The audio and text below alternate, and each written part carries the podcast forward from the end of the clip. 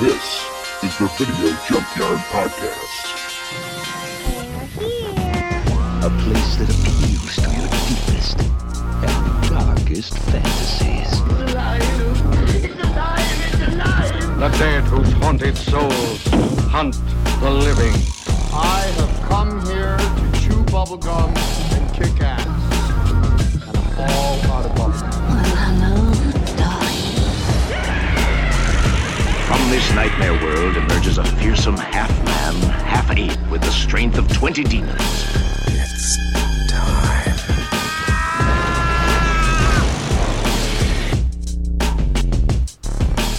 And welcome back to another episode of the Video Junkyard Podcast. I'm Joe Peterson, and with me, as always, are my good friends and co-hosts Eric O'Branson and Ryan Steiskol.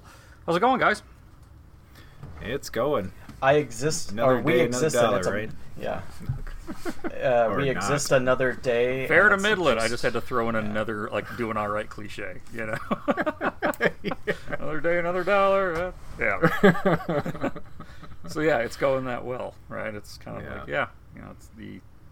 We had some bad storms this weekend that uh, knocked power out for a while, so that was our big excitement. Yeah, how how long did you guys end up being powerless? I'd say about six hours, about six Yeah, six and a half hours total.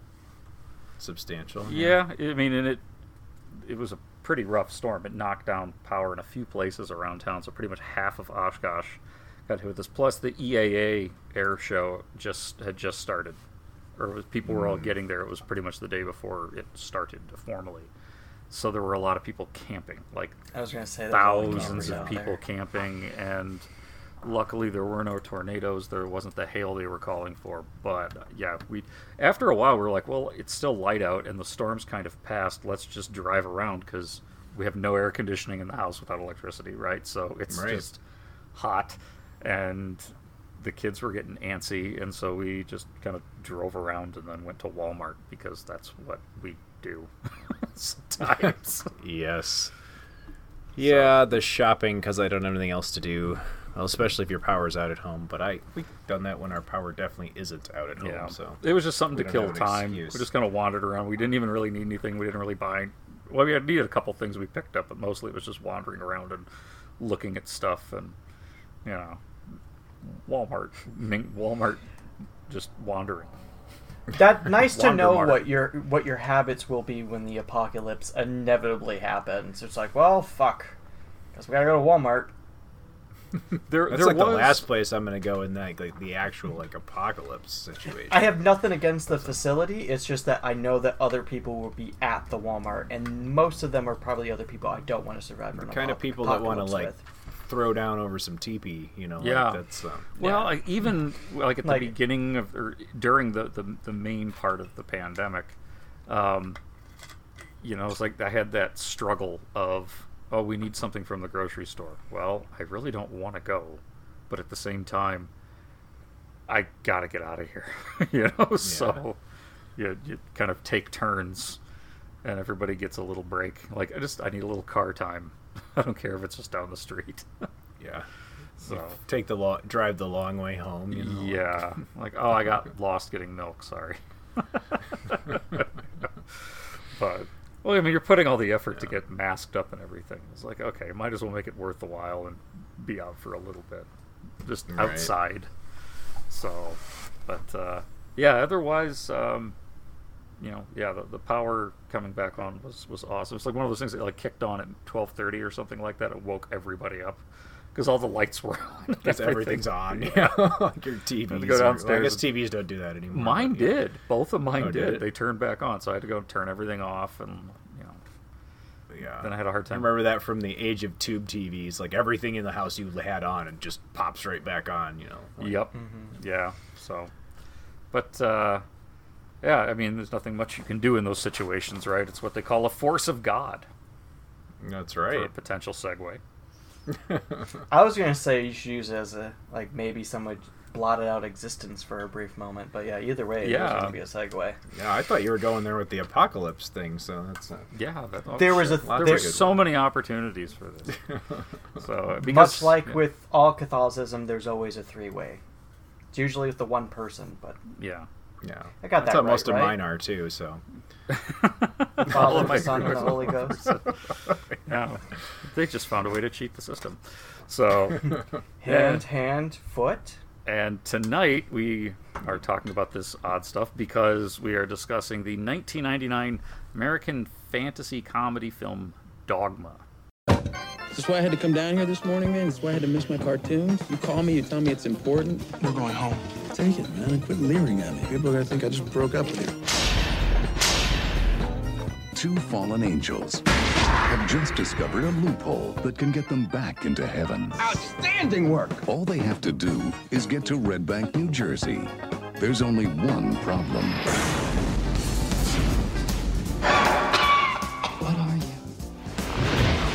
What want with me? Stop a couple of angels from entering and thus negating all existence. I hate it when people need it spelled out for them. Now, I'm to charge you with a holy crusade. one person has been chosen to stop them, but she won't have to do it alone. I'm Jay. This is my head real life mate, Silent Bob. You gotta be kidding me. Prophets, in a manner of speaking. What about sex? No sex.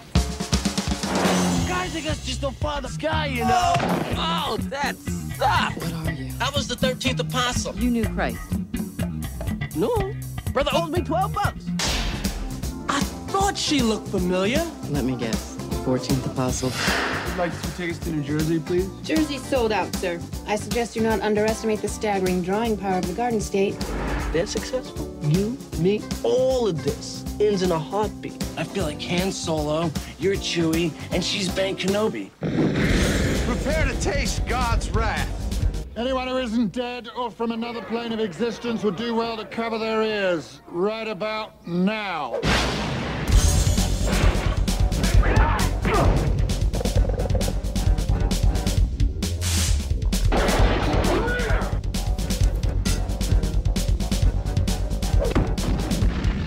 Whole world's against us, dude. I swear to God.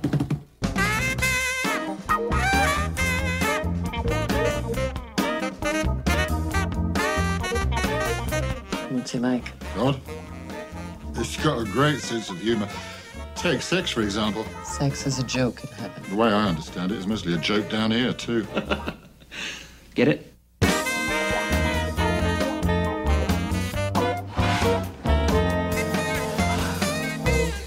So this If you wanna- this is the big Kevin combine- Smith one, right? Like, this is one is. of yes. Yep. This is one of his one major ones that he's known for, followed after Chasing Amy. Yeah. Where people I are like, maybe Kevin Smith is actually a pretty good director. Yeah. yeah, this uh, this was probably his biggest movie. Definitely the Uh, biggest most controversy. anticipated. Yeah. Yeah. and then the controversy surrounding it, I think, made it do big box office, and it got pretty good reviews when it came out, like compared to you know some of his other work.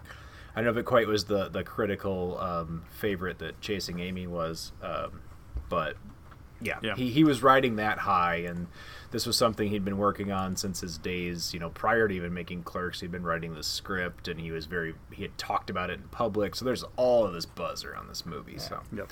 And I would say, for, but comparing the two, I'd say this one probably still aged better in Uh, topic. yeah, Well, we will we will see because we're gonna watch uh, we're gonna watch are. Chasing Amy Yeah. coming up here, but yeah, And We- we'll but I'm gonna say probably you're correct. Yeah. Yeah.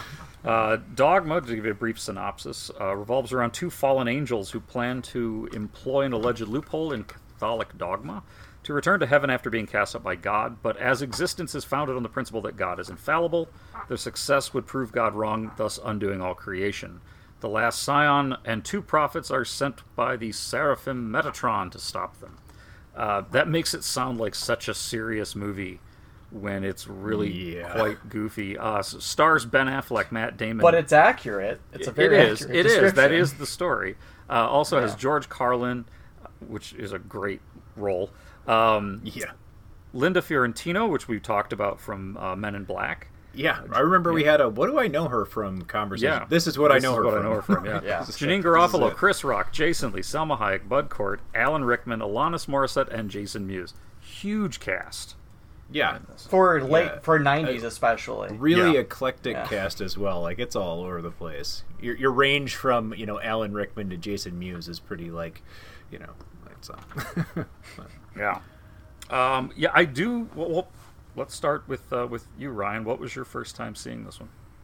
I can't even tell you. I've seen it so many times. Um, I want to say it was probably catching it. Like I've seen these movies much younger than I should Mm-hmm. have.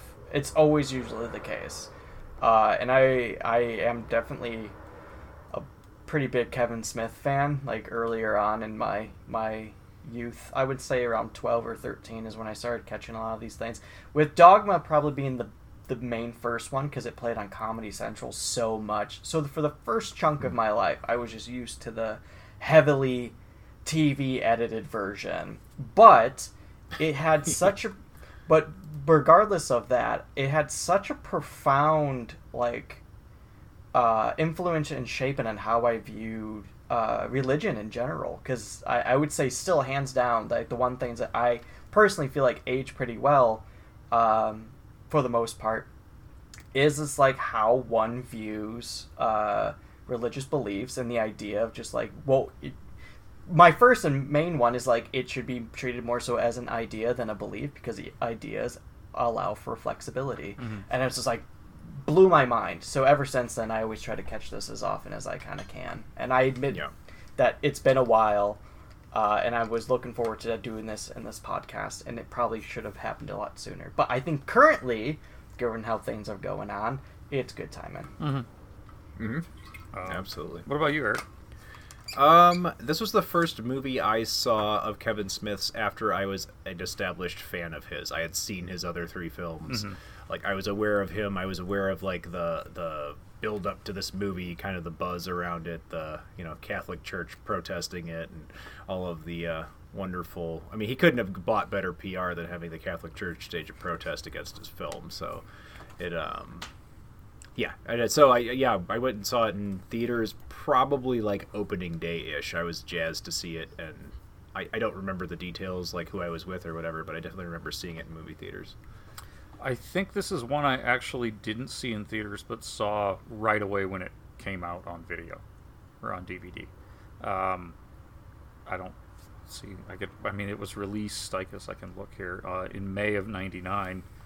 Yeah. Uh, so I don't know what I was doing. freshman in, year of high school. So yeah, I don't know what I, was remember. doing in May of '99 that I didn't see this, but maybe just that week or two I didn't get a chance. But I did see it very shortly after it came out, and yeah, like you, I had seen Clerks, I had seen Mallrats, um, you know, and like you said, the build up to this, this built up in quality. You know, like this was his first big release, I think. Um, I, Well, Clerks was Clerks was a big enough hit. It got him, you know, uh, major distribution. And Mallrats was a you know studio picture. Yeah. With with you know national distribution and all that. Um, Chasing Amy um, had you know kind of the same like budget points. I think Miramax released that, but it happened to be a big critical hit. Yeah. So I think this this um, this definitely ups the star power. Definitely. Yeah. You know. So he was riding probably this is probably his high point Yeah. of his career because he follows this up with Jersey Girl, I think, and then we all know what happens after. Um, yeah. That. i thought he so. followed this up with jay and silent bob strike No, I think that's a that's a bounce back later. I'm pretty sure. I, Oh. I'd have to look. I'd have to look to make sure. I, I'm going off of memory here, so please don't uh, quote me. But it's, uh, I mean, I definitely could be wrong too. Yeah, this is just going off of yeah. I could my memory of following his career. It's you know, and we have the internet, so I could let you know here in just a second. So, um, Jay and Silent Bob came out right after this. Oh, did it? Okay. And then Yeah, Jersey so- Girl, and then Clerks 2, Zack and Miri. He's had kind of a roller coaster career.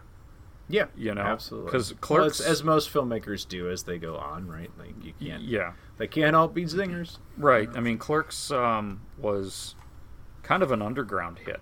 I mean, it, it had distribution, but it wasn't. It was something I think most people saw on video.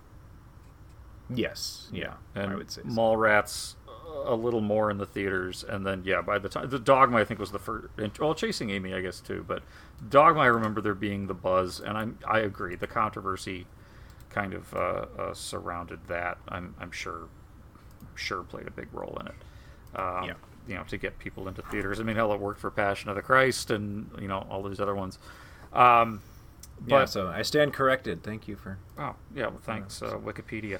So, Yeah, the um, I, I want to get to the controversy. Uh, I I do want to get to that, but first I wanted to talk just about kind of the the the comedic style of this. I mean, because we, when we discussed, um, oh God, what did we talk about last week? uh, in Bruges. In Bruges, we talked about the kind of the the fast paced, witty script, and we actually talked a bit about how Kevin Smith movies are like that too. And this definitely has it, but this one slows down a bit too in some parts where there's actually some more deep conversation and not just quick, you know, fast-paced one-liners and you know quick stories and stuff.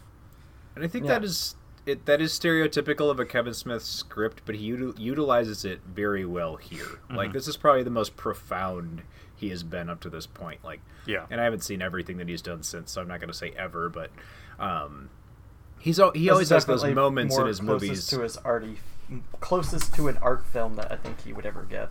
Yeah, and it, yeah. it's a film that's kind Maybe. of a. Um, it's kind of a yo-yo type experience because it, it has all of the kind of sophomoric humor that uh you know you know from the the View Askew verse or whatever if you want to call it Kevin Smith his universe. Um, it has all of that and more you could want, uh, but it also has some like really profound and wonderful discussions about how kind of crazy and nutty human beings and religion and you know the world and our experience and it's like you're sitting there kind of a little bit blown away by like oh well this you know i just left this this this scene full of uh dick and fart jokes and poop monster and all this stuff but then we're gonna have this conversation where i'm you know gonna be kind of blown away by it being profound so yeah it's it's an experience it's an interesting experience because of that but it mm-hmm. also shows kevin smith's talent as a writer i think he can do both things and yeah often got, blends them so Yep. It's got theology and a shit demon. So it's yes. like yes. if you're gonna learn theology, throw in a shit demon. Yeah. It works.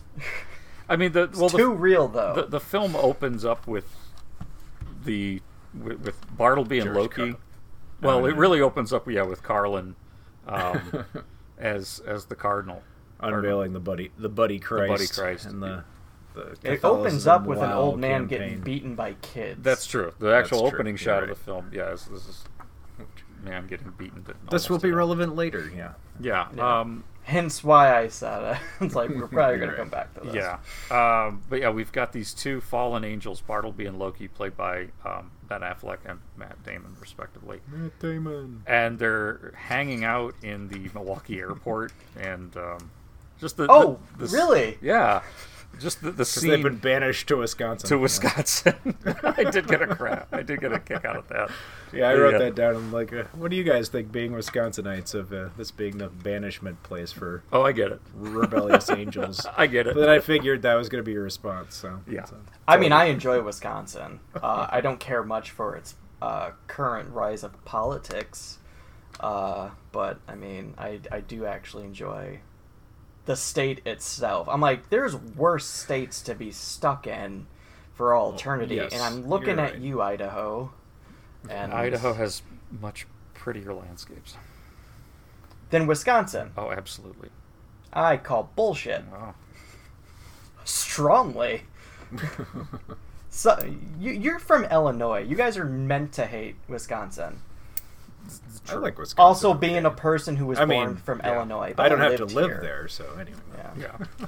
but I, so yeah. I also live in Milwaukee, so I live the double. Much, much like Joe, they were banished to Wisconsin. That's right. Yeah, maybe that's what it is. Joe feels the a feeling of banishment, and it strikes. I honestly think that is like I think the jokes about Wisconsin is just like there's different ways to go about it. I mean, I I could, I was like, are you bashing the state or the people? Like the land or the people? Well, they got a good, yeah. they got a good Illinois joke in the early part of the movie too with the oh, uh, yeah. do yeah because it takes place in McHenry, which is not far from where I live. Uh, it wasn't shot there, I, I read, but yeah, it takes place there supposedly, and uh, yeah, the the John Hughes joke and all that is is yeah, there's a little that, shot yeah. at, at, suburban Chicago area too. So, so. yeah, the um, the also a jab at Home Alone too. Yeah. Yes. um yeah, and that's that's the kind of Kevin Smith stuff that you expect in this. You know, are those mm-hmm. those little kind of quips, and then you know, there's Jay and Silent Bob, of course, are in it because they're in all of the View Askewniverse films. Um, yeah, And they they yeah. feel a little less necessary in this movie than well, I don't know if they ever feel necessary, but well, they're yeah. they're the R two D two and C three PO. Yeah, no, I, and I agree. And they, I think it, the joke they've become their own joke, and they make jokes about them being there constantly. like so, Yeah. So, Um, but I and I think in '99 though they were fan favorites. You know, Oh, yeah. everybody loved Oh, hugely. So they had to be in this, but They um, were the I think it's one of the only was being things.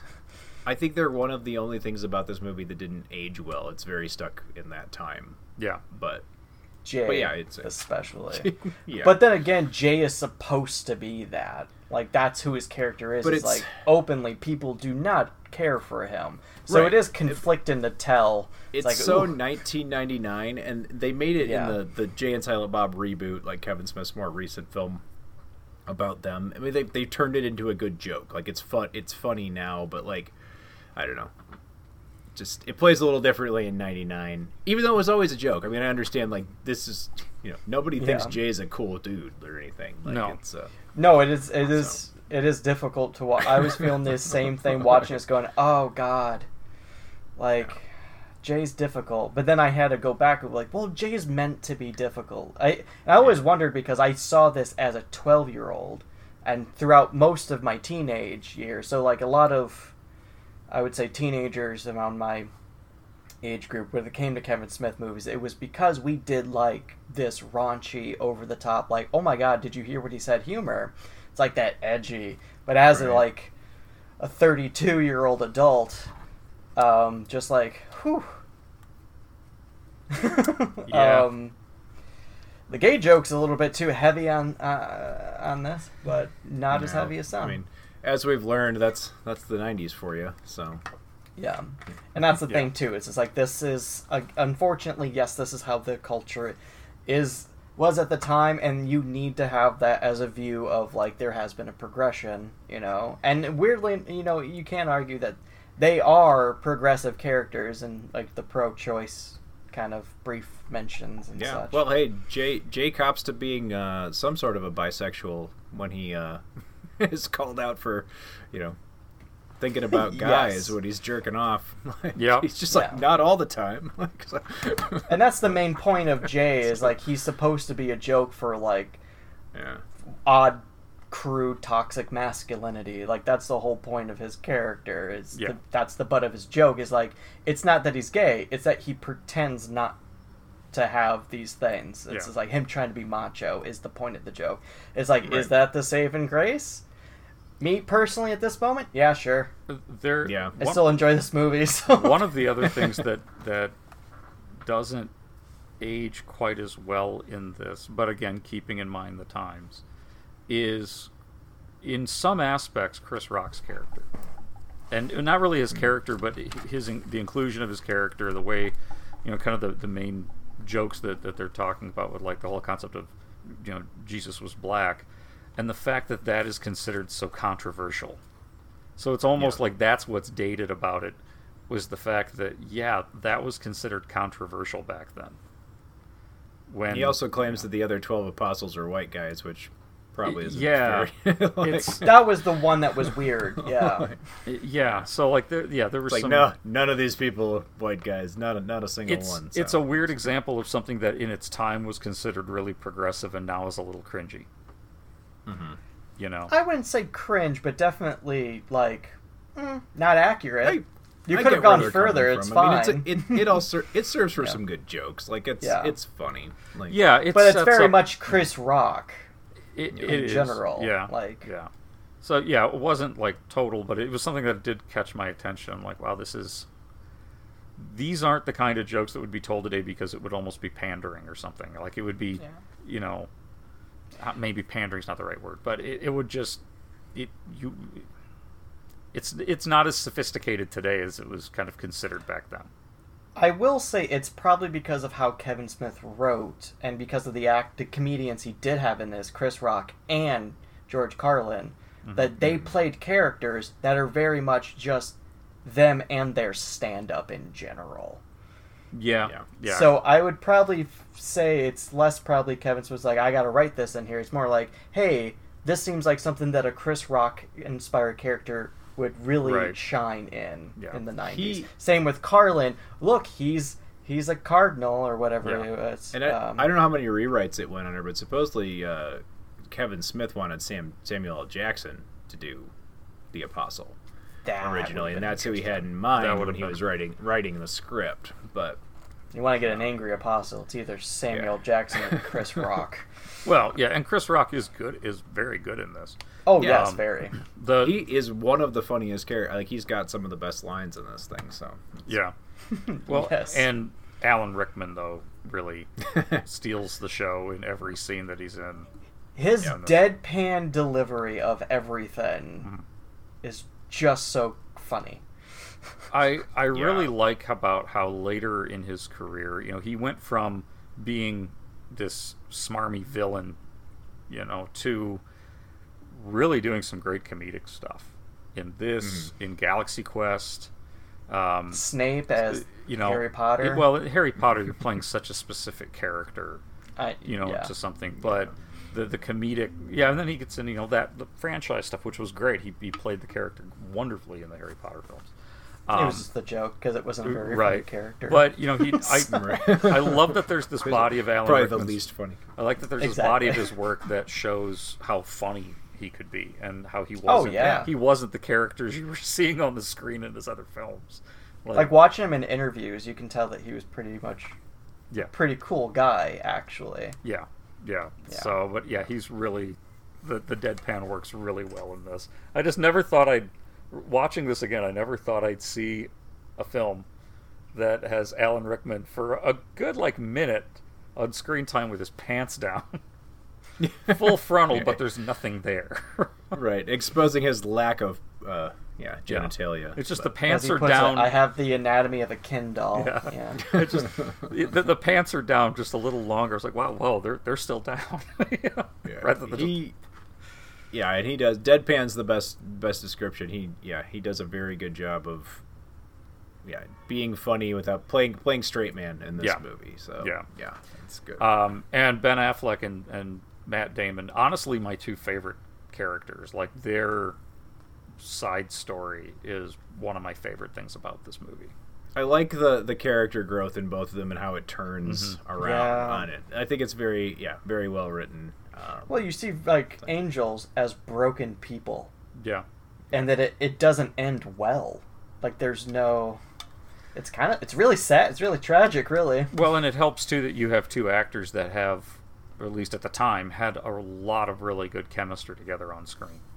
That's true. You know, they they'd worked together obviously before when they were up and coming, and um, yeah, that Well, really they wrote Good Will Hunting together too. yeah. so. I mean, it it, Yep. it shows it, it really works well. I think if you could have picked two other actors to do this, it may not have been as strong of a performance. Um, But you know, just even when with the opening when they're in the the airport and Matt Damon's convincing a nun that she should be atheist. Yeah, I mean, it's just, just just for he's like, why do you always do that? which I don't know if you noticed, but later on in that scene when they're on like the she's getting kicked out of the airport for being drunk and disorderly. exactly Yeah, like running her down. I never noticed that until yesterday when I watched this. you know. Um, Um, so yeah, I just the, those those two characters and just kind of the their interactions with people, even when they go into the movie office, and that's a good scene. that is a good scene. oh, the movie. Yeah, yeah. Uh, Which, if you didn't, there's a church right behind the fucking in the window too, right, right across the street from the building Mhm. that the office is taken in. So they keep going because what is it? The the whole movie is a representation of uh, false idolism, yeah, essentially. Totally stabbing at Disney a little and bit, McDonald's, little but bit. yeah. primarily Fast Disney. food and Disney, yeah. Yeah. But In fact, the Absolutely. well, you know, we have since we're going through the cast, Salma Hayek makes a more I'd say it's bigger than a glorified cameo, but it, it's not a very large role. yeah, she's like she's in it quite a bit in the second half of the film. Like Yeah. Yeah, she does come back in the second. she doesn't have a ton of stuff like give, but yeah, she's a she's a key player in the climax of the movie. So Yeah, Yeah, as the muse. Um, as the muse. I gotta say though, Linda Fiorentino, I just don't think she's good in this. but I also realized I don't think I mumbles her way through. I don't think I like her in everything I've seen anything. her in. Yeah. yeah. I mean, She's fine. I don't know. Like I wouldn't say she's bad in this necessarily. Like it does, it's not distractingly bad where it pulls you out of the movie or anything. Mm, She's just no. surrounded by people that are you know having um I don't know if it was having a career best performance here necessarily, but like do doing good work. Mhm. She does seem like she might be sleepwalking through it a little bit. I kind of was curious about the casting of her. Um, maybe it's because you know this was right. This was probably made right after Men in Black came out, so she would you know was doing a little bit more at the time. I don't know. Um, not to just criticize her career or anything like that. I just never really. Yeah. There's there's a few actors and actresses that I just every time I see them I'm like, how do you have a career? I just don't. It, yeah, and their their performances just don't. Well, You know, me. it. W- I don't- Wikipedia is silent on the topic, so I can't tell you a thing about it. But like, uh, yeah, I don't know. I'm not I sure will. where she. I guess I, I'll say in, as like a devil's advocate. Uh, and the thing with the movie. Um, uh, uh, I actually wasn't really bothered, but I like her in this more than I did anything else I've ever seen her in. Given it's only been two things, but yeah. um, because I think her character kind of like her energy in this fits as a frustrated. I don't really want to do this, but I am begrudgingly doing so. Uh, she works at- better in the beginning of the film because that just seems Yes. like yeah, yeah. But as this movie becomes more cast heavy, I think she just kind of gets drowned out. So I don't want to say it's necessarily her performance's fault per se, but more so just it's just what was going to naturally happen with all these other actors and characters that have strong personalities. Is essentially And- everyone gets this. and a lot of recognizable faces That's as true. well. Right. and That's she's true. not really in that caliber. Yeah. But there's never a moment where I felt like she was misplaced. She felt like a actual realistic person for most part for my interpretation. But maybe I just don't interpret people right. I don't know. I'm a hermit, so I don't know. No, I I mean, I- yeah. and I don't, I don't think she was so bad. Like again, I, I don't think it was. It Yeah. wasn't off-putting to me. Like No. yeah. She, so, But she doesn't have the. She doesn't get. Her character doesn't even really get the chance to have the same charisma as everyone else does because of who's playing these roles. You know. Yeah, I think that's a Um, good point. She may have just kind of gotten drowned out. There, there, but there are a few scenes where, I don't know, just the way she is on screen, it does, it did kind of take me out of it for a moment. Like that looked really forced or something like that, like really over the top. Yeah. But nothing. Overall, though, those moments are generally forgettable as you go through it. Um, Yeah. Where where Because, I um, feel like the this one really kind of goes off the rails is with the the shit demon, the Golgotha Yeah. or whatever. The, That's that's The when Kevin Smith was was, a- Kevin Smith was given a budget, and that's where you learn you shouldn't give Kevin Smith much of a budget. yeah, because it it just that one that really It- felt even the, it- I remember the first time I saw it going this feels out of place. it bothered me a lot more back then than it did this time. I'll be on to be honest. I actually kind of thought it was funny and didn't and kind of I don't know why it bothered me back then and why I had the exact same reaction you did the first time I saw it. Like that that scene was weird. I didn't like that part and like that just seems so out of place. And then watching it this time, I was like, no, that this is what this movie does. It's got these moments of like prof- kind of profound and where we're gonna talk, we're gonna kind of hash out these eternal human issues. And then we're gonna have you know a shit monster, and we're gonna have Jay and Silent Bob, and we're gonna have all this. So, so it was just another one of those bounces, and I actually think the scene is like sufficiently funny and pretty gross and just very Kevin It- Smith and like It looks just, like- so much like hot dog diarrhea.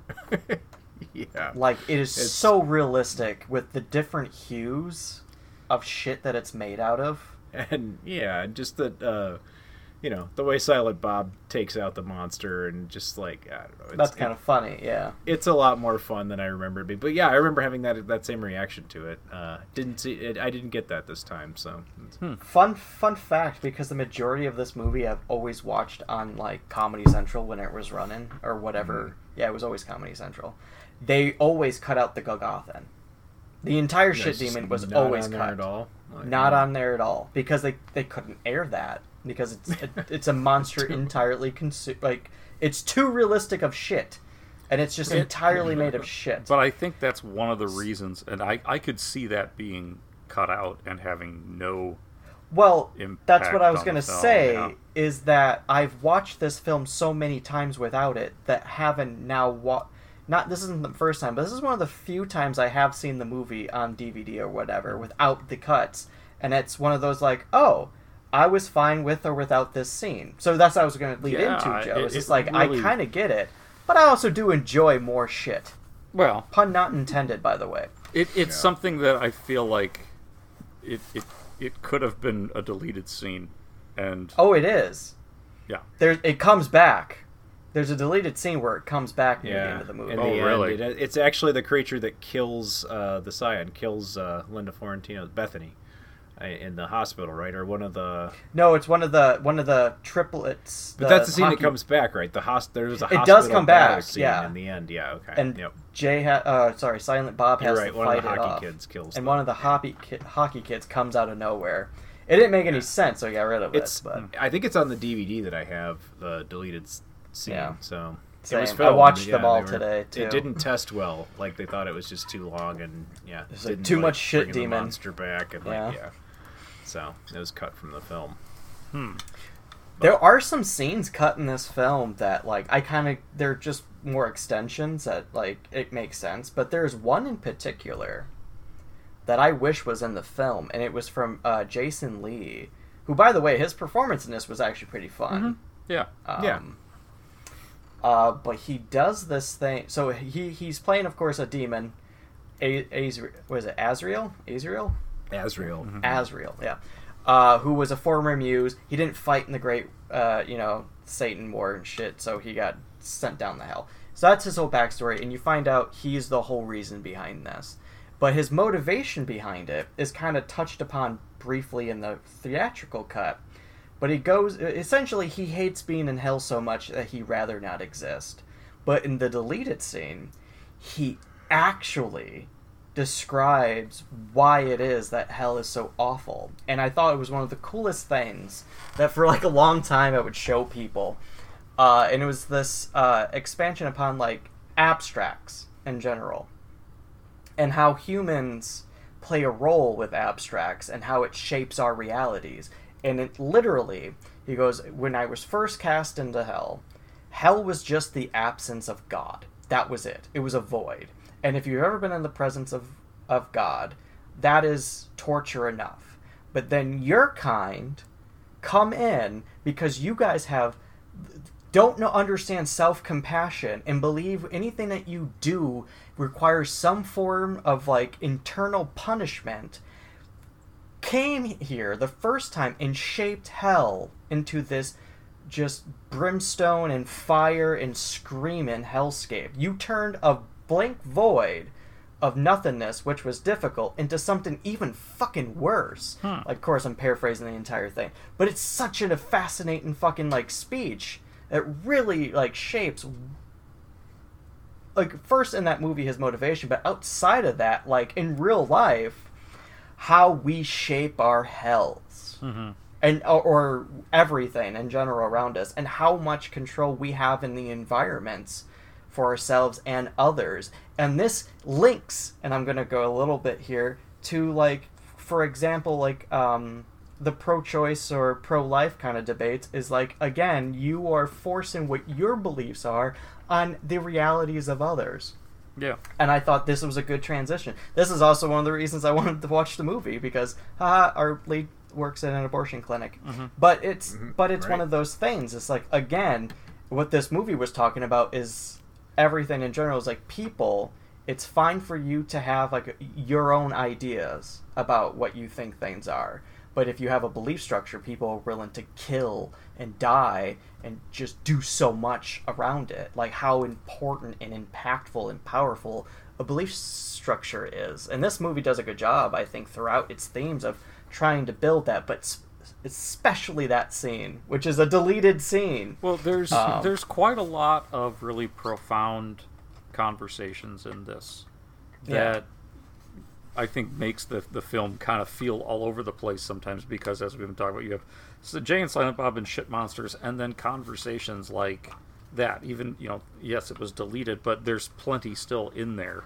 about Hmm. you know the aforementioned you know have have ideas you know because they're flexible and you have to be flexible and you know beliefs are more concrete and set in stone um, Yeah. even even the conversation they have about the about Christian mythology in general.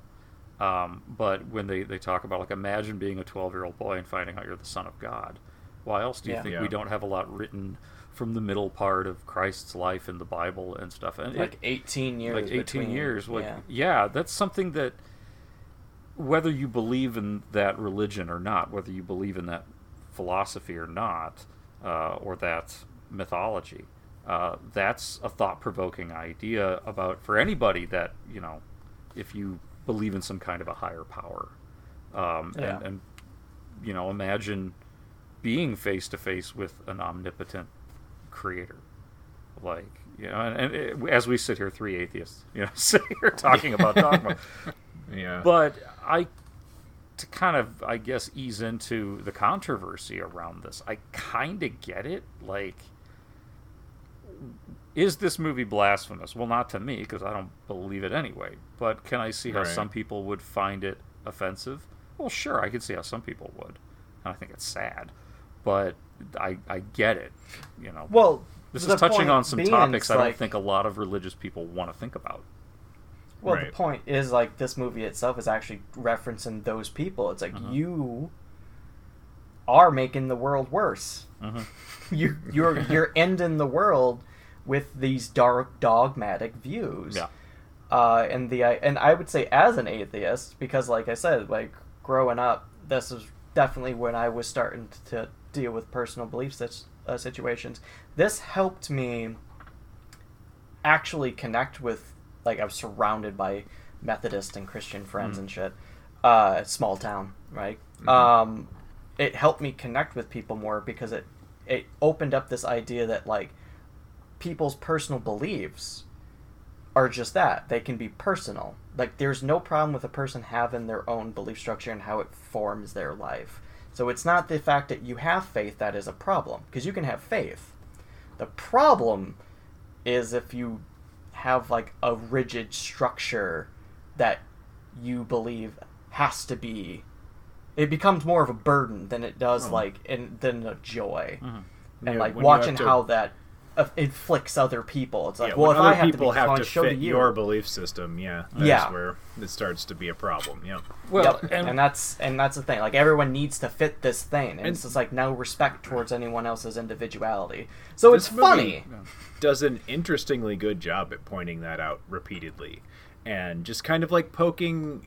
It's not even poking fun. It's actually pretty like, it's pretty light at making huge. Um, that's why why I don't get so why people get so bent out of shape about it. It's pretty light at poking major holes in the actual core concepts of the religion. Yeah. but it pokes holes in the way that people deal with their like you said rigid belief structures um, you know and the, the kind of the negative way that religion can affect the world if if yeah, how you know a, a person having faith can be fine, but when you Yeah. get this, you know, these are these hard fast rules everybody must follow. Well, I don't follow that, so oh, then you're one of the bad guys. Then you you're bad. Yeah, Yeah. I, there, there there was a, a thing kind of going a- along with that. Um, some of the points this makes. It, one of the other points I think that people don't like, and this is going back to the Chris Rock's character of Rufus. That whole joke, right? That whole running joke about like who Rufus is and why he was omitted. Yeah, that's a gag, but it's pointing out the whole fact of you know the the thing that so many people have these strong dogmatic views in were so heavily edited. I mean, this isn't like no, it wasn't all handed down by God. I mean, like the King James retooled Bible, by a bunch of European oh, right? Everything, and and that's aristocracy true. in Europe and yeah Yeah, I mean, the, the King James Bible is not the only version of that text, that this collection of texts, right? Not to Um, mention that King James was the king of England and not anywhere Yeah. near any of these so wh- the fact that they massively edited the text is You know, there are suspect, Well, there's a book of Even the- Thomas. the I mean, there's books not included.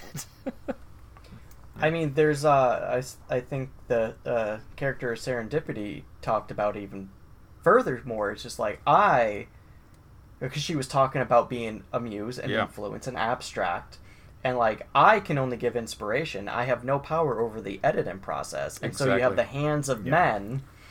Uh, and what they did is like demonized women. Like women did this, women did that, and always it's like we were.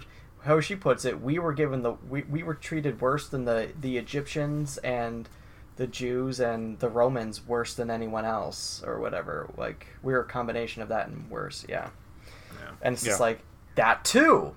um, Oh it's just yeah, like, yeah. yeah. So I they do such a good job of pointing out all of these major you're fixated on the wrong parts, is what right he's kind of saying. Yeah, that you know, that having Yeah. these well, even the title of the film, Dogma, having these strong dogmatic views, but you haven't even looked at where they they come from. Somebody just told you, oh, well, it's all like the Word of God, and you just went, okay.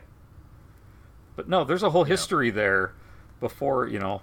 Th- There's a whole factory of shit that's happened before it got from the farm to your plate.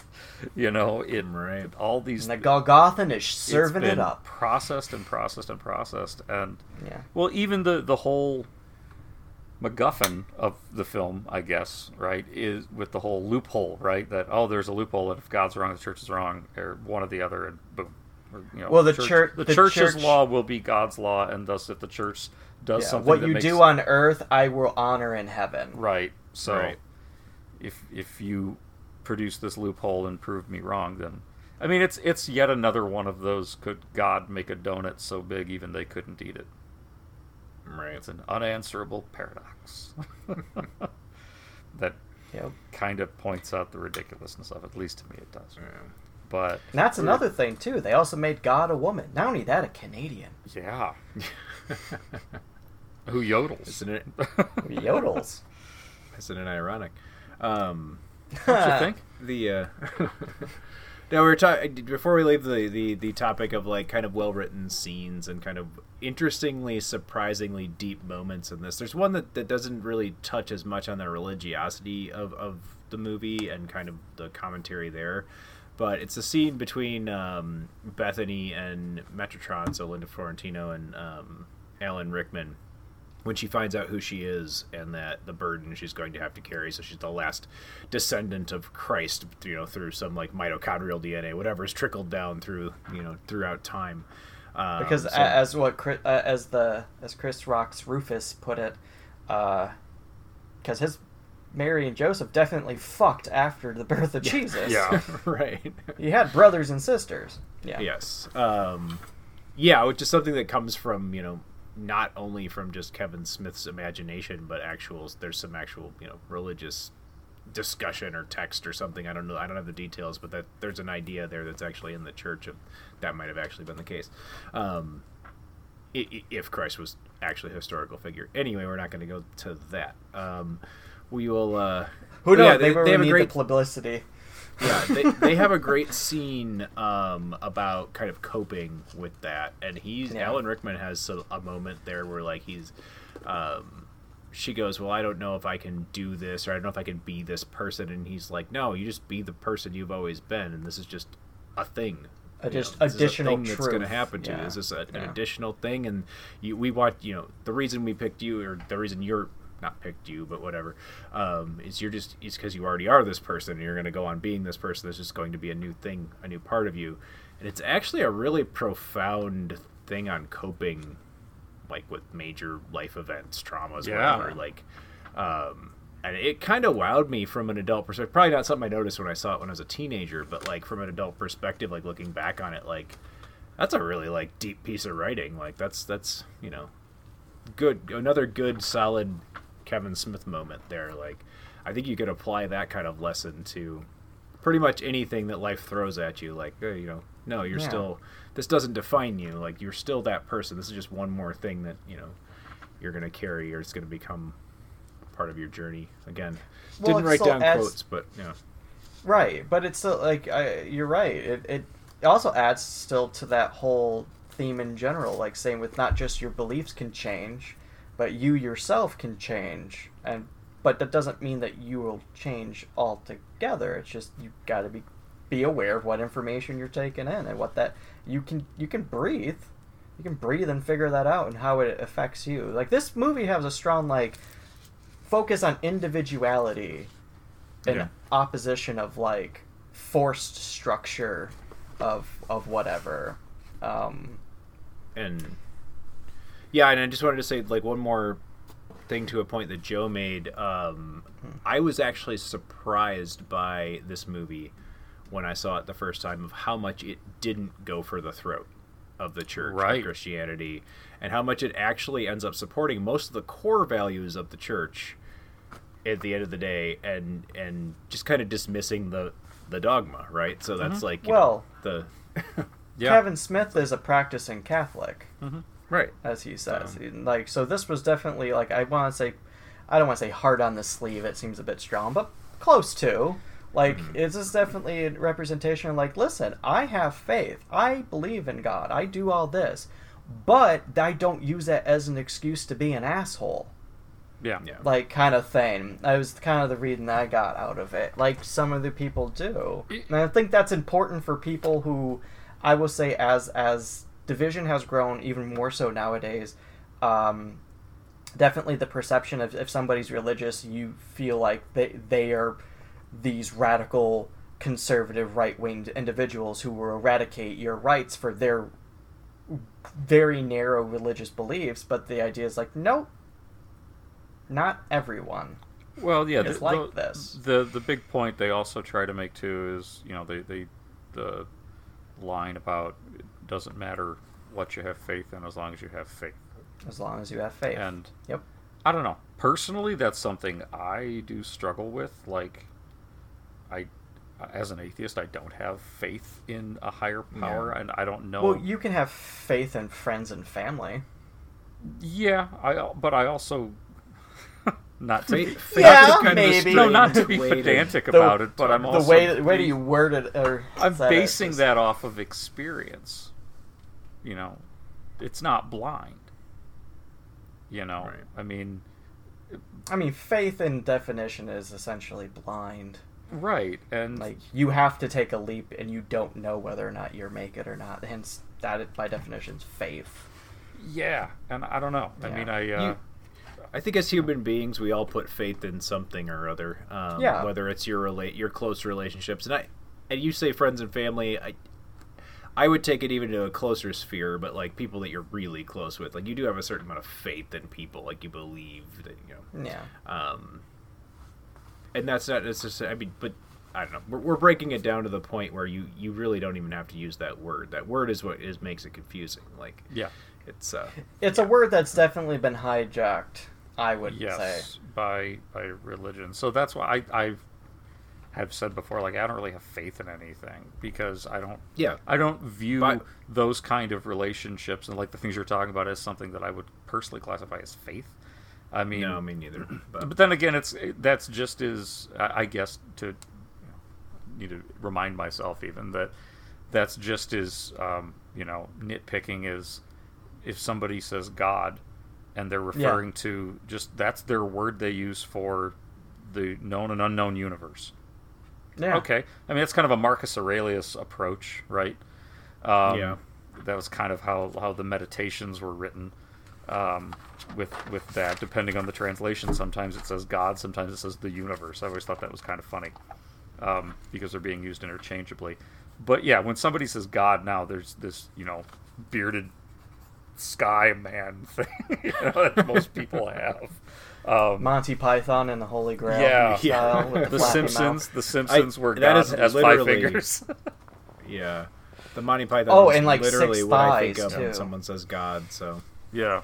So, but I um, Um, I I I agree though to your point about it doesn't really go to the, the go for the throat, which is something that always surprised me more so now than before too, is how this was controversial to the degree that it was. Like I said before, I can see how people would be bothered by this. Like it, it forces you to question some of your your you know, faith, dogma, and, and, and convictions. No.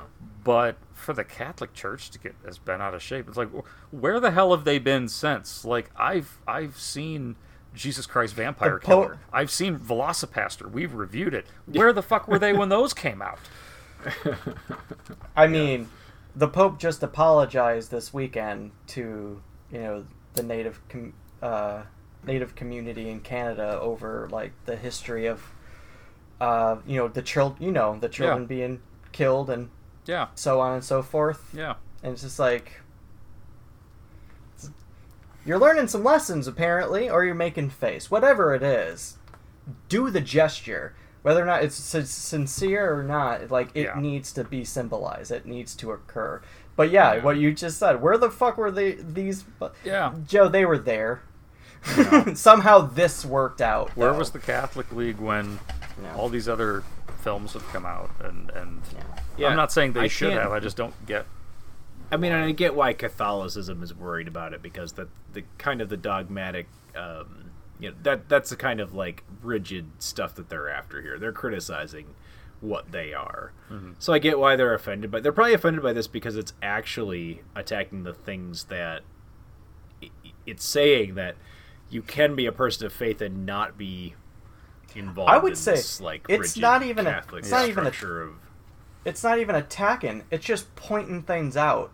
Oh, yeah, okay, and yeah, whether or not you you don't like it, you can interpret it as an attack. Is like very much like at the core. That's what's so fascinating about seeing this. Like this movie didn't attack shit. All it did is attack your bullshit.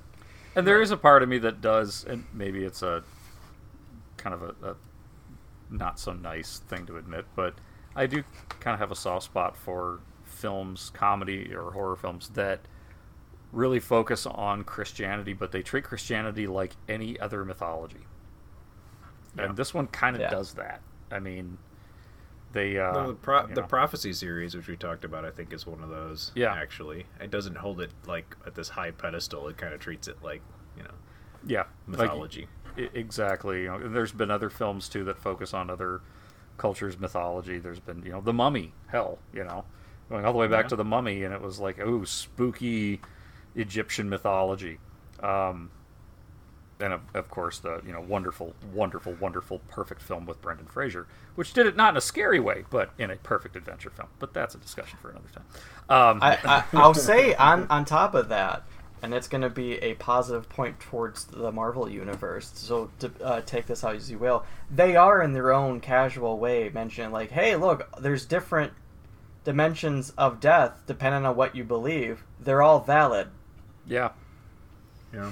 So, There's not one. Yeah. Um, so it's not a straight for the throat way, but it is a subtle way of saying just like in this universe. But I also worked in the comics of both, Well, you know, D. yeah. Well, somewhat DC. Yeah, well, it did. I mean, I was gonna say I was looking at Constantine, like that seemed to go in a certain direction, but right. it seems like it was of a realm, Well, not a solo. Yes, thing. hell exists So- in the DC universe, very much does, so. yeah. So Um, we like to nitpick at things that don't necessarily play well in a uh, in the modern setting.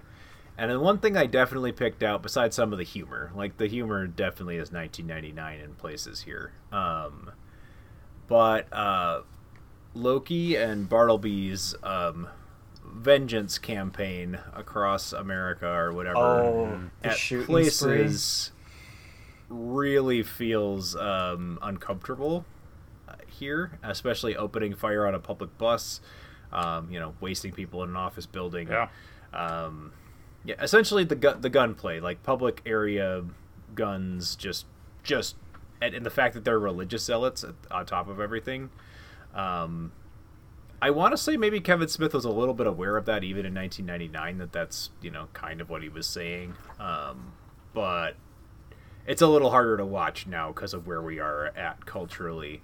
Yep. Um, was wondering if you guys caught on any of that or if you thought the same, but that was definitely something I kind of perseverated on. Every time we had one of those scenes, I was like, "Yeah, this does not feel I like this." think it's- this felt it's- more lighthearted back then, and this feels really Yes, it, it definitely intense now. has, like has intensified, but I feel like those scenes are really effective in this. Um, They are, yeah. They're they're done in a the boardroom scene's a great scene, even is, though it yeah. ends up in like yeah, it's it's complete, you know chaos. But it, yeah, I, I think those those work. They could have actually been. Today, you could remake this movie and in- include those, and the tone would be different. But I think they do have a place because it does show that, yeah, fundamentalism like this and and strict adherence can lead to this kind of stuff. Um, you know, these are are, you know, angels of an angel of death, and you know, a retired angel of death. Um, so it and his bookworm friend. yeah, Yeah. I I still, like I said before, those two characters. I just think that arc is the most interesting thing. It is, yeah. Like, it definitely- It's also very well acted. Like they they, they do a great job with it. So, Yeah. um, I it's a pity that this Loki didn't turn up in the Disney Plus Marvel series, by the way, and all the Loki variations. So, I mean, I will point out that Matt Damon does show up in the MCU as Loki oh yeah, in Ragnarok That's oh true. yeah, okay, Yeah. you're right. He does. Okay, and Yeah. Love and Thunder. Yeah, and he's Wow, he's okay. Well, been I haven't in. seen that one yet, but yes. Well, we know he's in the MCU because he's also in Deadpool. So He's the one talking about toilet uh, paper. toilet paper versus wet wipes. Yep. Yep. Yep. yeah. Yep. It's a great Um, cameo. Matt Damon just shows up. Maybe that's what. Maybe he really is like. He's- maybe he really is he- Loki, like a he cast has down become angel. like the cameo guy later in his career. He's like always in those little bit pieces. so- Which I think he rather take than being the Bitcoin guy, the guy who I- tried to get you to invest I, in. I hope so. maybe maybe that was just another cameo. I don't know. But yeah. It's like Uh, I'm off to another gig. Um, there, you know, there. Yes. I was gonna say there is some other visual effects in this aside from the shit monster that are actually is actually pretty good. There's a couple of like tearing through reality scenes that the the, the demon Oh, yeah, hockey players do. That actually I like kinda the way cool. they kind of rip a hole in the Yeah. yeah, fabric of reality and jump through. That's cool. I like that. Yeah, it actually. Or Jason pretty Lee's horns actually Yeah. like naturally coming out. Yeah. Yeah, yeah. There's there's When you see some of the deleted scenes, you actually it's very fascinating to see like how they did some of those things. Hmm. Um, there is a lot of practical and it's very light CGI, which was wise to do. Uh, yeah, they I didn't think the one use. I mean, some of the flying scenes at the end, I think, did some crappy CGI, but they they the used it ship tastefully, monster like it's shooting far away. the Yep, the ship that monster sh- arm cannon was the one that stuck out the most to me. Mhm. But yeah. but you're right about the flying scenes. There were, but they kept it at a distance. They did. So it's they, like, they yeah he knew he knew to keep it at a distance, so it it worked Um, out. Like it's nothing that there is nothing in here that you're gonna be like ah that's just terrible because it's it's done. Yeah, he knew. But did you guys like get a feel like there's I don't know, it's like when you watch these movies that there's just a certain muted color tone going on in certain these certain movies. I don't know how to like quite This place movie it. has yeah it's it's muted. but it's, like you you watch it kinda go, see it that was made I'm in the looking 90s. at your background pictures, but like yeah, it's it's Yeah. it's muted. It's a little bluish. Mhm. Um, Something. Something's going. yeah. But even when it gets warmer, um, sometimes it's um, it's still not warm. I, I don't know what it. I don't know what it is. Yeah. I never know how to fucking place it, but you can always tell like this was made in the '90s, so not in the '80s, not in the 2000s. The yeah, 90s. it, it definitely has Right. the '90s feel. Well, and then the Yeah. the inclusion yeah. of Alanis Morissette as God, right there is Yeah. that's about as Yeah, that was actually the you can get. last thing I wanted to make sure we get to talking about is the depiction of God in this movie, and and you know Yes. Alanis playing playing the part. Um, I remember that had a lot of buzz behind it. It did. I remember it it being inst- instantly controversial. Like, oh God, they cast a woman as God. Oh, like I'm like, okay, that's not really that controversial of an idea. I'm not sure why that's bothering anybody. But then you know that it's Alanis Morissette playing the part, and I love hearing Kevin Smith talk about that because he literally said that he's like, I met Alanis a couple times and she's just got this like super zen kind of personality, and she's like, he's like right away when I knew I had to cast somebody to play God, that's who I wanted to have. like so, it's uh, it. It's funny how that that did create a controversy, and today I don't think it would be controversial at all. no, I um, don't think so either. But I I remember a year or so before this came out um, was the the DreamWorks animated film Prince of Egypt. uh, which is about Moses. It was actually quite a, a good film. Um, Yeah. And there was a scene. There's a scene in it when Moses is talking to the burning bush, and the voice of God is just. And Moses is voiced by Val Kilmer. The voice of God is just deeper voiced Val Kilmer. Originally, what they were planning on doing for that, and I think they may have recorded it even, is the voice of God was going to morph to all of these different, like a child's voice, an old person's voice, people from different cultures, um, and, and, and men and women. And apparently that didn't test well, or, or they said, no, no, no, you can't do that. And so they just went with deep voice Val Kilmer. That kind of stuff I don't feel like would happen today. I feel like it would happen, but there's so many people who are not bothered by it versus who would be bothered by it. Where yeah, it's like It wouldn't be a okay, we're I still gonna yeah. do I think it would make it to the marketplace. You might have people still upset about it, but I don't think they would cut it out at, at all. Like you know, we can't we can't have that in the movie kind of deal. Yeah. like they. Were You know, it back almost- I thought would have been cool, thi- but You know, I almost like this being a thing that's now brought up makes me wonder like this feeling that religion is being attacked uh always been for a while, right? But it seems particularly strong.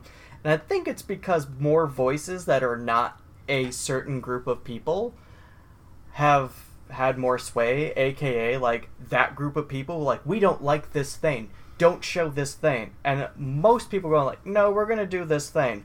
They're attacking us. well, you don't have to watch it. You know, Why don't you Like, don't just watch not go it. see it? Yeah, It- exactly. We're just telling you not to infringe on our freedoms. Well, the when when Kevin Smith came out with Red State, which is totally, um, you know, like pointing the finger at the Westboro Baptist Church, they were very offended, obviously, and obviously nobody cared. Good. Right. Good. um, and It's like you no longer have a voice. Like your voice no longer is allowed to oppress the rest of us anymore, Right. and that bothers a certain group of people. But they interpret, they internalize it as like a Yeah, your your we're hate being has no replaced. actual power. Or, yeah. So. Yeah. It's like stick with your own insecurities and leave the rest of us out. and, of it, and I. I would yeah I just think it's kind of funny that you know if if this would have happened in reverse if he did the movie about Westboro and they got pissed yeah nobody cares people are actually like good for you he does something against the Catholic Church and the Catholics freak out and Yeah. you know so there's you know, you know I'm- I'm not surprised the Westboro folks didn't see the hypocrisy in that but I don't, I'm not surprised at all um, no. but you know the uh, I, I I going back to what you said before, Eric. Yeah, this doesn't this doesn't go for the jugular like it can. It actually handles it so much more Yeah. uh, gently. Where when the film opens with a disclaimer, it kind of surprised me. I Yeah. totally forgotten about that, and then I, I I watched it with my wife, and she's like. Do you remember this originally, or is this something they recently put on? I was like, no, this is from '99 because of the Yeah. backlash, but um, it doesn't need it.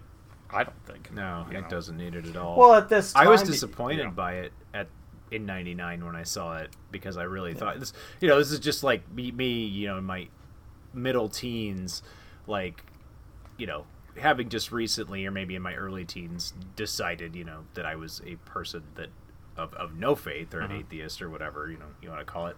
Um, I really wanted this to be. I did. Kevin Smith was writing you know, this this movie about the Catholic Church. And all this. I really wanted it to be, you know, just hand it to him kind of thing. And I, I remember being kind of disappointed. Like, well, it ends up kind of, you know, embracing a lot of what, you know, the core concepts of, of the faith is.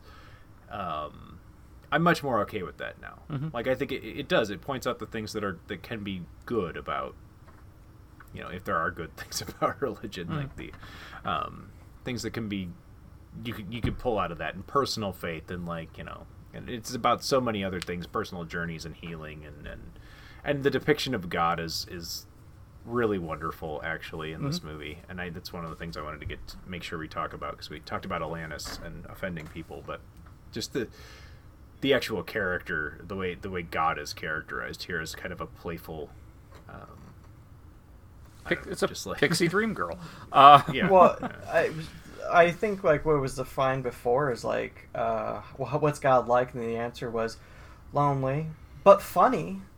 But like you see, like it, it's, it's this person who appreciates existence. Mhm. I would say when you actually see Alanis, it's like just existed. And what does that mean? You enjoy the things around you, and you just enjoy being, and I think that playful nature is what is used to play like show that off, Walking but also around. like smelling the flowers, doing a headstand, falling over.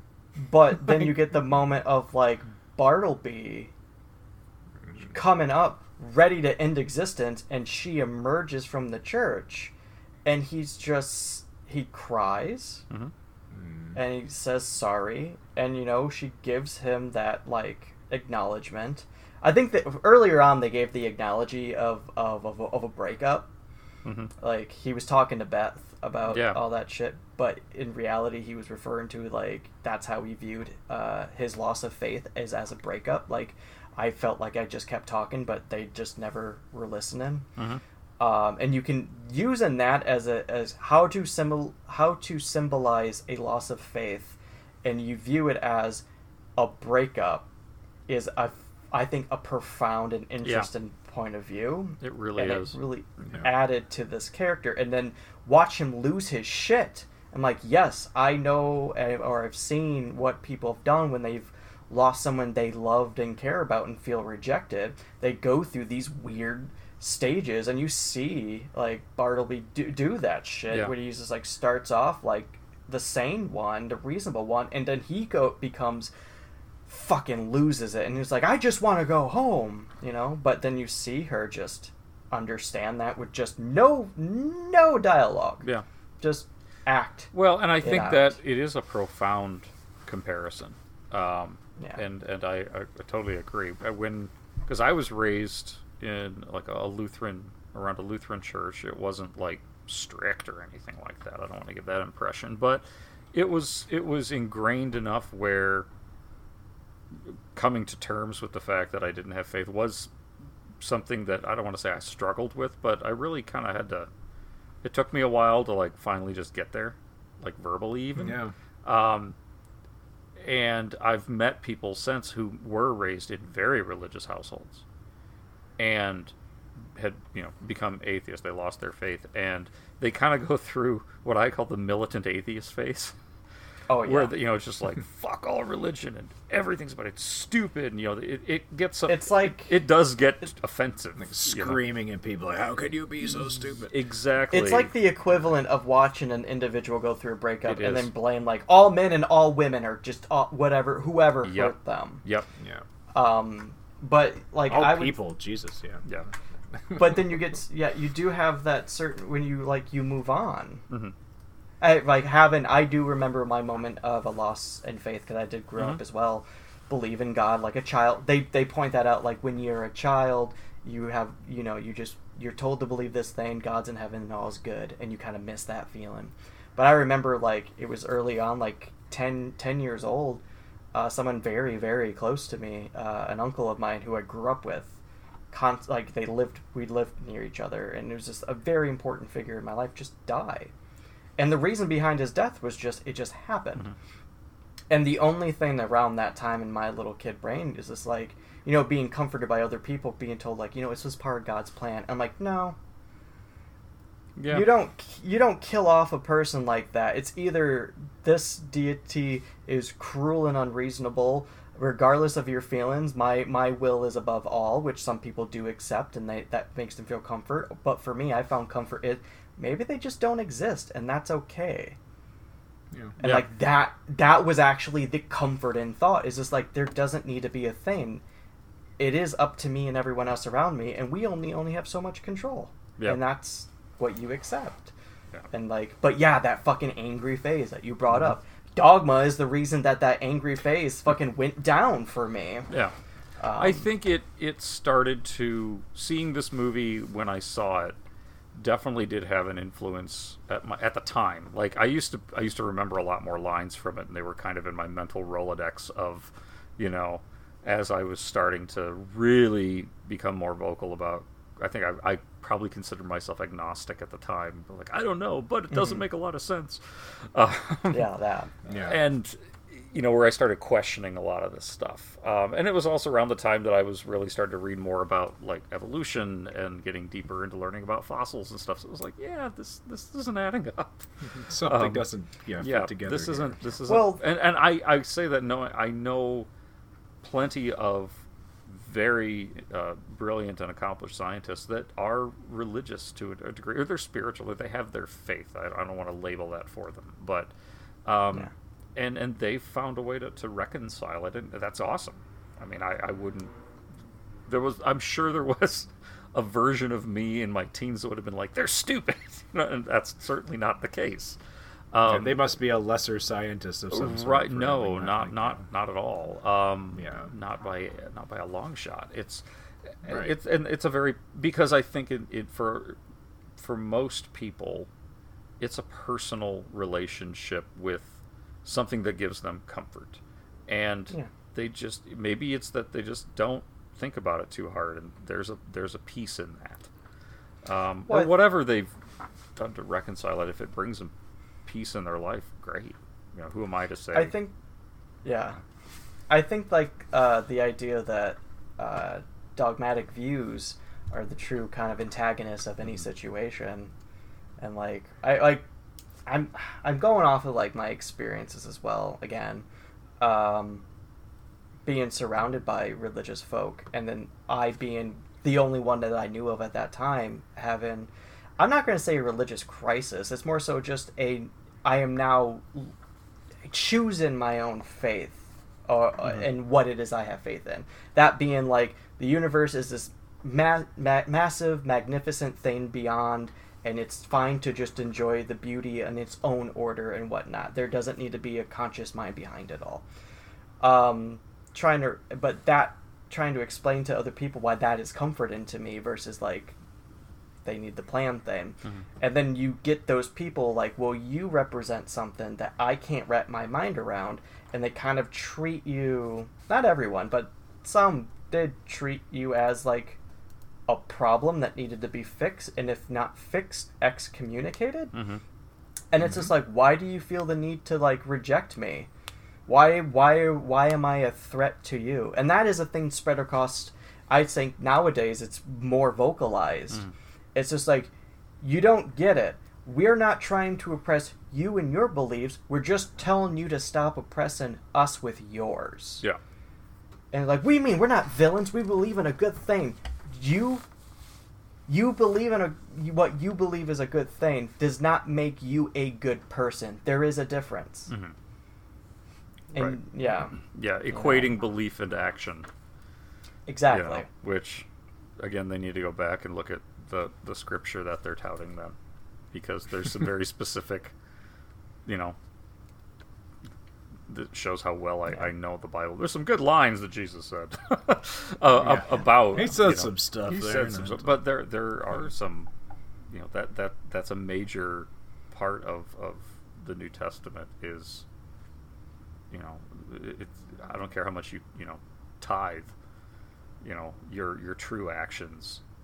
You know, it, it's the whole philosophy of you know uh, what you do, and if you if you do something good for someone and you grandstand about it, then it really wasn't good for somebody else. It was all Right. about you. You know, and so there's some Well, that wh- you know that whole notion, and they show this in the movie as well, that you're going through these notions because you think, well, if I just do a, uh, A, B, and C, I'll be rewarded. It doesn't matter what I feel about it, as long as I do these things, as long as I follow this scripture from what I'm told to do, that's what it is. It's like being challenged as a, as a non. Uh, if you do, a non-religious person or a person of just a different faith being like how can you be a good person this is always the weirdest question to me always got uh, when i was younger. How can you be an ethical person if you don't believe the law of god or whatever like that or the rule of god? And i'm like uh, because i have empathy for other people and i don't want to be mean to them. Yeah I think i yeah. recognize other people's existence and i don't want to be a force of like a problematic force. That's where my ethics come from. Not i'm gonna be rewarded. It's like i have no right to fucking be cruel to It's- others. it's I think I Penn- actually worry quite a bit about people whose only reason of being ethical is like permission to get into some like paradise in the afterlife or whatever. They're Well, Yeah, doesn't it Penn Jillette from Penn and Teller fame uh, said in a, a routine or in an interview one time, you know, when because he's a, a very vocal atheist. Um, Oh, yeah. And somebody asked him once, or people have asked him, you know, without you know morality from the Bible or whatever, how do- you know what stops you from from raping? And he says, actually, I, I rape as much as I want to. None. Because I don't think it's a good thing to do to people. It's horrible. So no, I. But no, there is. I, I. So I'm not doing this thing not because I was told not to, but because it's inherently a horrible, wrong thing to do. Um, You know, if you know, the, I. I don't need the Ten Commandments to tell me not to murder. I'm just. I don't want to murder anybody. you know, I just don't. I just don't want to do that to somebody. Yeah. And I don't think wanna what's- I think other I think like- you get you get stuck with this scale of like what if what brings me pleasure is at the expense of somebody else's Yeah. like misery, and you choose to still engage in that. That's a problematic choice, and it happens. Well, Like I'm thinking as, and- as and kids again- who are being cruel. I'm not. Yeah.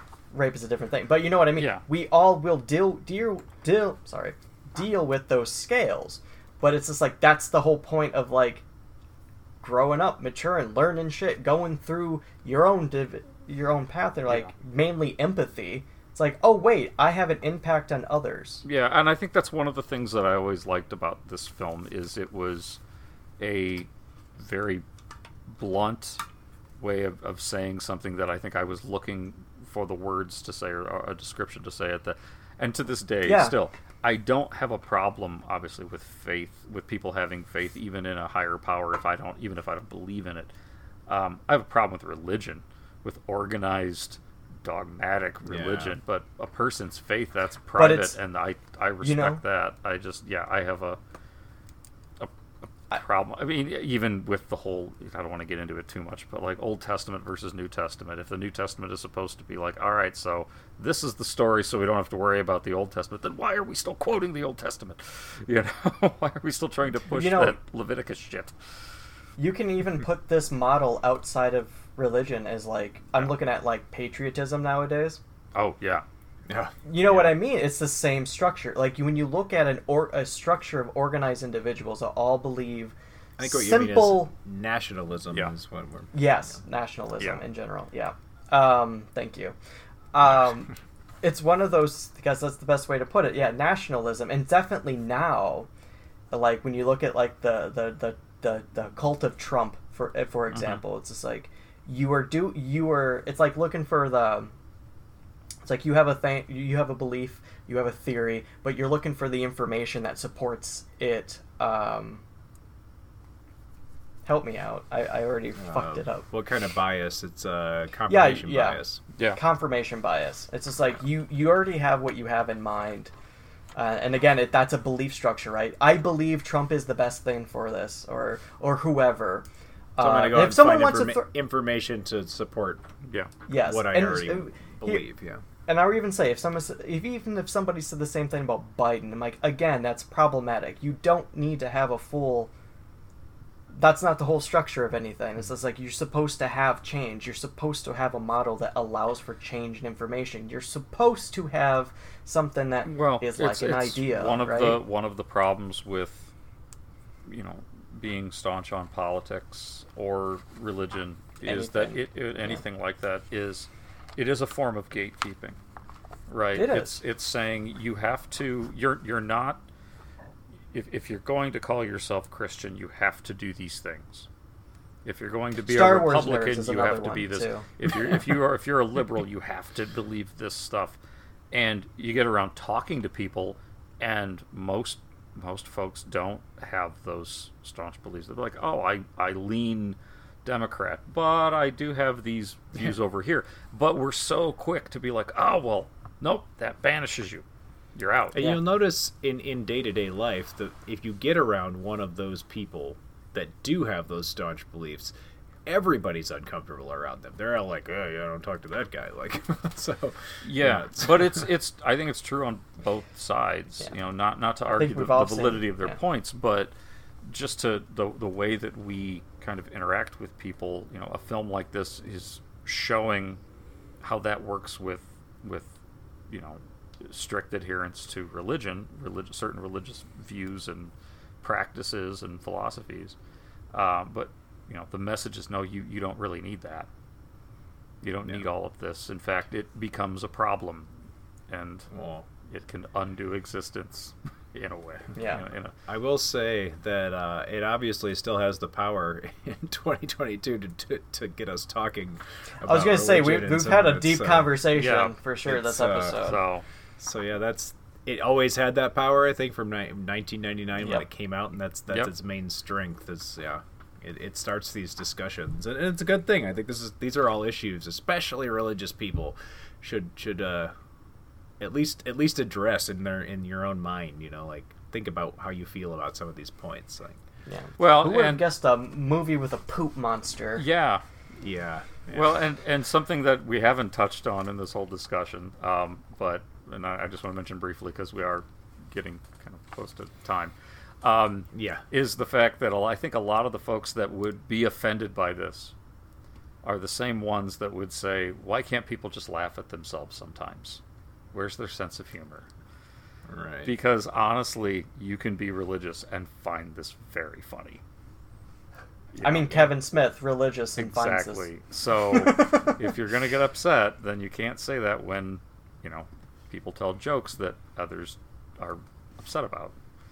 So Yeah. those people exist, unfortunately, or that that I mean- idea exists, unfortunately. So, um, yeah. but uh, do we want to wrap things up with some final thoughts and grades for Dogma?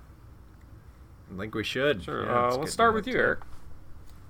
Um, I, I got two final thoughts real quick. I love the fact that uh, God, his whole, um, his, her, their, um, entire uh, motivation behind disappearing or what gets them kidnapped in this uh, situation is they have an obsession with skee ball.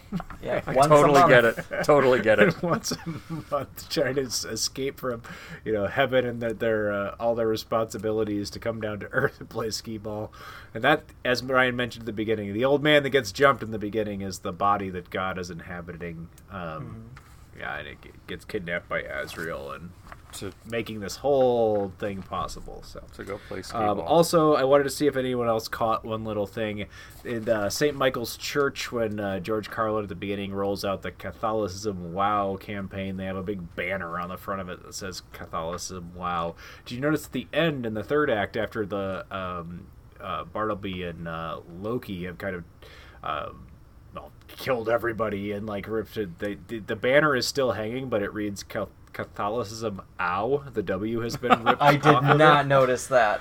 something I've realized this time, and I've, this is probably the fourth or fifth time I've seen it that I never caught before. Um, I'm sure it's intentional. It was it was a funny. That's good one, awesome. so, like, um, yeah, I think this is a movie that has a lot of like peaks and valleys, but in a good way. Like it, it's both things at once. It's both the sophomoric comedy, the kind of thing you expect from Kevin Smith, but it's also a much deeper piece of, you know, um, almost philosophical in ways. Like each scene kind of addresses some different issues, not only about the human experience, but of the way we relate to religion in in general. Um, it's mostly focused on issues that are with you know the Catholic Church and the Christian faith, but I think a lot some of them are more human issues that are you know beyond just that specific thing. So to get that. As we've mentioned many times in the same uh, in the same movie as Jay and Silent Bob and the Shit Monster and all the other stuff that goes on, um, it's kind of interesting. I think it makes it a unique film and probably not something you're gonna see a whole, you know, a whole real often. So um, it's got a lot going for it. Like its strengths are in those smarter moments. Um, it's I don't know. The, the third the third act is a little bit of a mess at times, but they pull it back together at the end. The God stuff is really great. Um, yeah, I don't know. It's uh, I think it played to me even better than it did when I saw it in 1999. It disappointed me a bit then, and I've seen it a couple times since then. I always thought it was funny, but um, I think I wanted it to be a little more of an atheist manifesto, like, you know, shake your fist at the Catholic Church, and it wasn't that at all. And now I find that kind of pleasant about it, which is odd for me being a person that is not of faith, but it's it's it's making a lot of really wonderful points and just kind of it's a movie about the human condition that also has a shit monster so anyway um, overall i enjoyed it again and i uh, i'm not gonna go super high but i think i could i could go with a b on this one uh, it's not a perfect movie but it's certainly a movie that gets you talking because we proved that with the uh, runtime tonight so Yeah. um, Oh yeah. Okay. What do you think, Ryan? That well, it's it's similar, right? It's going to be a lot similar because this movie was the movie that got for me at a er, younger age interested in the idea of philosophy actually not just theology but philosophy in general the idea of like looking at what you just perceive as a constant whether it be religion structure whatever and just like really look at the details and like there's some fuzziness here and it's just like and it kind of uh, leans into a form of absurdism for me, uh, in that you don't really fully know at all, and it's kind of an individual experience. Um, and this, ah, oh man, it's hard. This movie has. I don't think it's his intention, honestly. I don't think Kevin Smith was that deep into thinking about this movie, but for for us, for sure, uh, based on this conversation, it is just this powerhouse. And sure, it's like humans fuck themselves over and they're using like the Catholic Church's dogmatic views as as the the model for it, but it can be applied to anything and that's what's makes this movie still so fascinating to me and it still has this weird theme of unique view askew Kevin Smith humor along the way that I guess would I would honestly say I hate to say it, but it does weigh it down in terms of like can this movie be timeless? and it's like it maybe could have been but this particular style of humor is of course of a 90s style of humor that will age poorly and the best you can really say is it's like it's it's Jay and Silent Bob. It's it's Jay. first and foremost. Yeah. Um but that doesn't like not to be all uh bashing like progressively bashing this film because like these these are just people that do exist I, whether you like them or not, they're real, and it's like same with like you can't expect like wh- how you don't want like right wing people to mm-hmm. uh, bash on you for being more. You can't really bash on certain people for just being crude, and, you just hope for the best and you deal with their shit and correct them appropriately. As Jay is frequent, he's not allowed to do his shit. I'm focusing way too much on one thing. Sorry, tangents. Um, but you know this movie does touch on like certain things uh, uh, uh, right to to die is a good example because eric actually brought it up like god being um, incapacitated we didn't bring this up but the there's a little jab there about like if they would have let the person die like the homeless person who was god die god would have been in heaven none of this would have happened but the catholics fought hard to like you don't have a right to take a life mm-hmm and it's just like, well, that's fascinating. You shot yourself in the foot there, uh, and then you see this going forth with like, again, I suggested this movie, and it was because I think, eh, let's talk about this after the removal of Roe v. Wade. And there's a deleted scene in this movie I wanted to bring up where uh, Beth actually talks about why she can't have children anymore, and it's because she got a um, back alley abortion essentially, and it caused an infection that destroyed her uterus. Hmm and why she works at Planned Parenthood as a character is because she want she's a counselor by the way. She don't they don't point that out in the movie, but she's a counselor to teens and explaining to them better health practices through her experience, Hmm. which I actually thought like I know they deleted it because it didn't have any relevance and it was a long scene, but now it has relevance. Just say it. It has quite a bit of relevance to the character too. I kind of wish that was still there, Yeah. but Yeah, and it was a very emotional scene. Joe would have liked her acting in it. Oh. so, um, so again, I saw that scene, so it's just like ah fuck. So I'm skewed. Uh, overall, though, I still enjoy this movie. Um, I did, like I said before, I noticed like yeah, some things didn't age well, but it did not deter enough from like the main message, and this still sticks today. I always will recommend this movie. No, it's not for everybody of certain, not just religious, but certain senses of humor as well. That, that this might deter them, but I still think it's always worth a try for a curious mind. I will biasly give it an A minus uh, because Okay. of because so so. Um, so yeah, I really enjoyed this the first time I saw it, but had a few reservations. The Golgothan being the the biggest one, uh, and I think because that represented an une- unevenness in in this film, the the heavy-handed, um, I don't want to say heavy-handed, but the heavier material and how it's handled, I really really like. Um, you know, these conversations about faith Mm-hmm. and and pointing out the flaws in strict adherence to, to these types of religious views, uh, pointing out those loopholes, but in a kind of a light way. I I've always enjoyed that, and I still do. The typical view askew stuff, the Jay and Silent Bob characters, and some of the jokes, hasn't aged that well for me. But I, I agree. I'm not like offended by them or anything. They're just they're there. Um, Yeah. they felt a little shoehorned in. Um, like you could you could redo this or just those scenes, right? And this would be a very different feel of a movie. I have nothing against adding comedy to bring some levity to something. I think that's a great idea, especially for something like this. It makes it very sellable and and it works. But it's just done a little clunky here. I feel like it, it feels too uneven uh, when it bounces back and forth. It's not unwatchable by any means. Um, it's just it, it does kind of stand out like it's a little jarring when it goes from one extreme to the other. Um, but overall, the performances are, are really quite good overall. Uh, production quality, yeah, like we said at the very beginning, this is Kevin Smith kind of at his, his peak, his first round peak. Um, and uh, you know, it's it's kind of shoehorned in with the View Askew universe, but it doesn't hurt it that much. It just it's noticeable. Um, but I do recommend it, so I'm actually going to go with uh, with a B on this one as as well.